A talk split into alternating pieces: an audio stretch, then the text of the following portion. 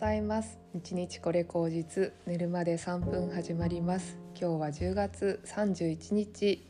はい、ハロウィンですね。火曜日になります。ハッピーハロウィンなのかな。ちょっとあんまりね、ハロウィンを祝うっていうのが私世代的にはあんまりスタンダードじゃないので、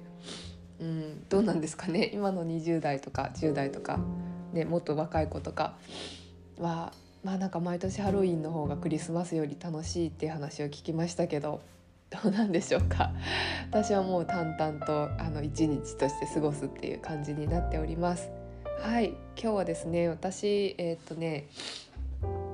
つ話したいトピックがあって、1つは、やっぱりその会社員をしながら副業っていうかね、自分の好きなチャレンジをするっていうことについて話したいなっていうのと、それと関連してですけど、もうちょっとこう専門性を高めようと思うっていう話をね、したいなと思います。1つ目はですね、私よりもっと若い世代の、10個とか、ね、下の世代の子たちって今本当なんていうんですかね、働き方が変わってきてるなって思うんですよね。一旦その会社員やってみて、で、その会社員やりながらいろんなものを目にして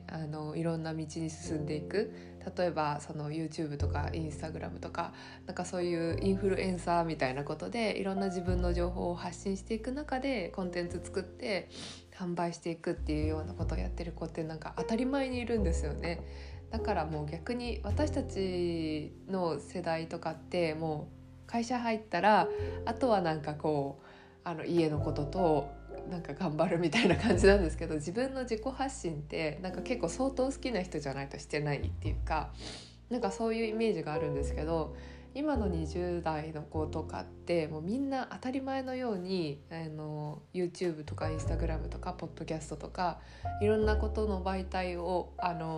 同時並行してやっていて、自分の可能性を探ってるんだなっていうことを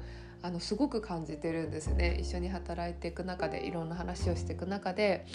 やっぱりそうなんだなって思うんですよ。だから決してそのずっと会社にぶら下がっていようとは思っていないし、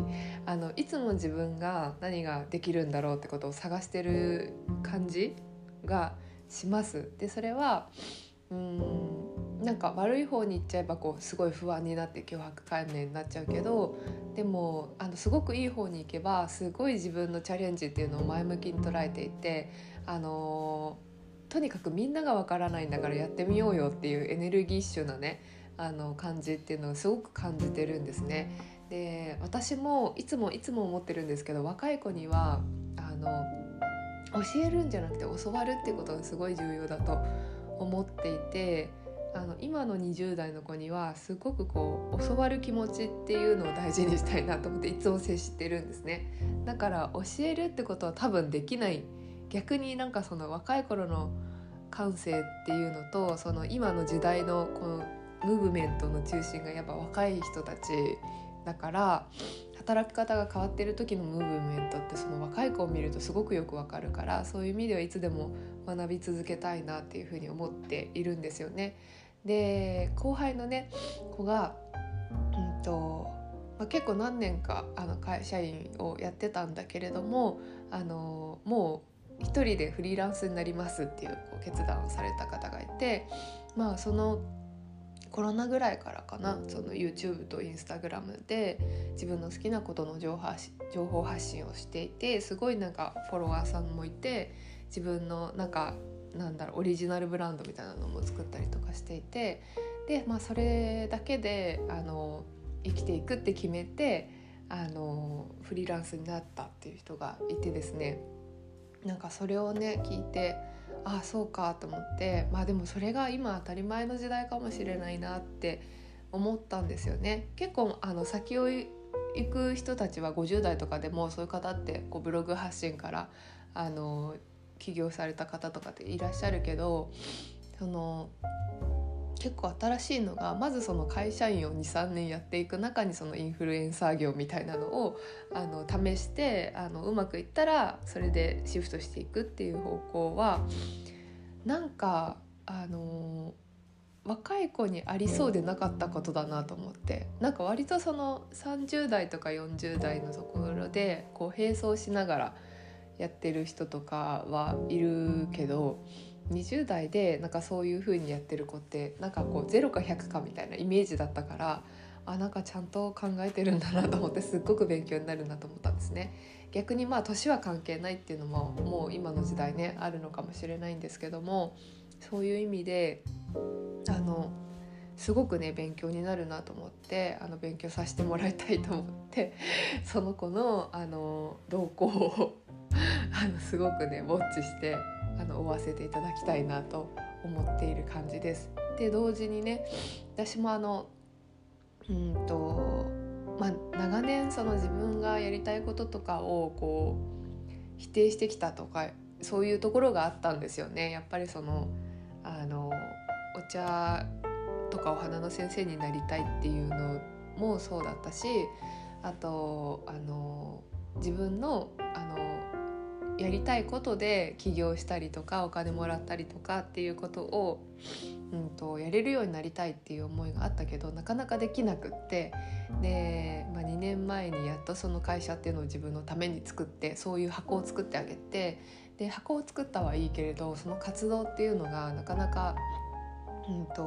うまくいかなくて、そもそも選んだジャンルが結構難しかった。お茶とかお花の先生ってこう技術とか結構長年スキルを持ってないと難しいってところがどうしてもあるんですよね。お花習って1年で先生になる人ってあんまりいないですよね。もしかしたらそのもっとこう洋花のブーケとかそういう世界はいるかもしれないですけど、和花の世界とか和のお茶の世界とかでなかなかいなくって、技術もね伴わないっていうのもあるし、精神性っていうのもあるんですけど、そこのジャンルに関しては私はもう一旦そのもう長期計画で10年後とかっていうので自分を落ち着かせたというか、なだめたんですよね。でもその代わりやっぱりその自分の他の好きなことでやりたいと、自分が好きなことを仕事にできてるっていう実感を味わってみたいみたいなのがあって。それでなんかその占いとかコーチングを掛け合わせたっていうアカウントを作ってみて、今結構運用をボリューム自分の熱量かけてやってるわけなんですけども、やっぱりねどこか不安があったりするわけなんですよね。っていうのは私ほとんど独学、占いはほとんど独学でコーチングも勉強したけどなんていうんですかね、もっともっと深めようと思えば深められるジャンルだから、なんかやっぱりこう不安っていうのは常につきまとっているなっていうふうに思うし、この間ね誰かの配信を見ていてなるほどなって思ったのは、例えば自分が何かサービスを提供しようとした時に、一旦他の人のサービスをちゃんと受けたことがないのに自分がいきなり提供できると思うかみたいな話を聞いてですね、確かにその通りだなと思って、例えば私が星占いとかを提供するじゃないですか。提供して例えば教える側になったとして、でその教えるっていうのを自分が全く教わったことがないのに提供できるのかなっていうのがすごくやっぱり不安だったんですね。だからそれは本当にギクッとしたというか、その通りって思ったので、なんかそれは必要経費として一回ちゃんと学んでみようかなって思ったんですよね。でそういうわけで私もともとねハンドセラピストの資格持ってたりとか、アロマ検定とかアロマアドバイザーみたいな資格持ってるんですけど、何にも活かせてなくって、でやっぱりアロマと共通してるのはやっぱ植物だし、やっぱお花とか大好きなので植物もそうだし、あと私すごいアレルギー体質なんですよね。でアレルギー体質なのでアロマとかですごいこう花粉症が落ち着いたりとかアレルギーが落ち着いたりとか、今はオークさんのねフェムケアのオイルを買ってますけど、全部天然成分のアロマみたいなのが入っているオイルで結構自分の体調を整えたりとかしてるので、そういうのとこう関連してですね、占星術とアロマが一緒になった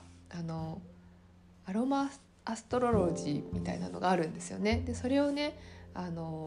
ニールズヤードさんが講座をやっていて、でそれをねちょっと勉強しようかなと思い立ちましたでやっぱりそれの何がいいかっていうと、占星術はもちろんすごい毎日勉強してるからあれなんですけど、アロマの勉強もできるっていうことというか、自分のためにとかこうパートナーのためにとか、なんかアロマとかをこうちゃんと実生活で使えるっていうか、なんかそれがもっと自分の好きなことに入っていく、アストロロジーと一緒に交わって入っていくっていうのがいいなって思うし、それをなんか勉強したっていうことによって人に教えられるなって思ったんですよね。自信が持てるなっていうふうに思ったので、なんかそういう意味でもやってみようかなというふうに思いました。ちょうどね1月ぐらいまでかな、ちょっと勉強して、目標としてはなんかこうセッションとか受けた方にもしアロマが好きだったら、なんかそういうアロマの香りとかを教えてあげたりとか、あとなんかプレゼントとかもねできたらいいなって思うんですね。来年なんかそういう風に、例えば長期的に3ヶ月ぐらいコーチングと占いのセットで伴走した方に、なんか手帳とその人にぴったりなアロマとなんていうんですかね、なんか資料みたいな、オリジナル資料みたいな、その人の星のチャートとか1年こうやって過ごすといいよみたいなのをこう鑑定書じゃないけどセットでボックスで送りたいなと思って、あと好きなアロマ以外にも私の好きな中国茶とかお花とかを箱にして詰めてその人に送ってあげる。でそれだけで多分もうなんかいくらかの価値があるっていうか、なんかそういうものを送って、であとはその自分がそのお守りっていうかね、アンカーみたいなのと一緒に日々を過ごしてもらっていくっていう感じのなんかハーバルメディカルセットみたいなのプラス、あとなんかその自分の手帳を書いたりとかマインドを整えるみたいな感じのことをできたらいいなと思ってるんですね。なので、ちょっと構想はいろいろ膨らむんですけども、今自分ができることとしたら、やっぱそういう勉強をして固めていくっていうことも一緒にやりたいなと思ったんですね。もう闇雲になんかその勉強するとか、その闇雲にやるっていうわけではなくって、やっぱりちょっと目的を持ってそういうふうに一つゴールを作ってあげるっていうための勉強っていうのは無駄がないかなと思ったので、やってみようかなと思ってますし、一番最初に話した会社のね若いフリーランスになった子を見習ってですね、どのようにしたらそういうなんかこう自分の好きなことを形にして仕事ができるのかっていうのを引き続きちょっと探求していきたいなというふうに思ったりしています。ではでは今日はそんな感じで、皆様良い日をお過ごしください。ちょっと天気が悪いですけれどもね、天気が悪いのもハロウィンっぽいのかなとか思ったりします。良いハロウィンをお過ごしください。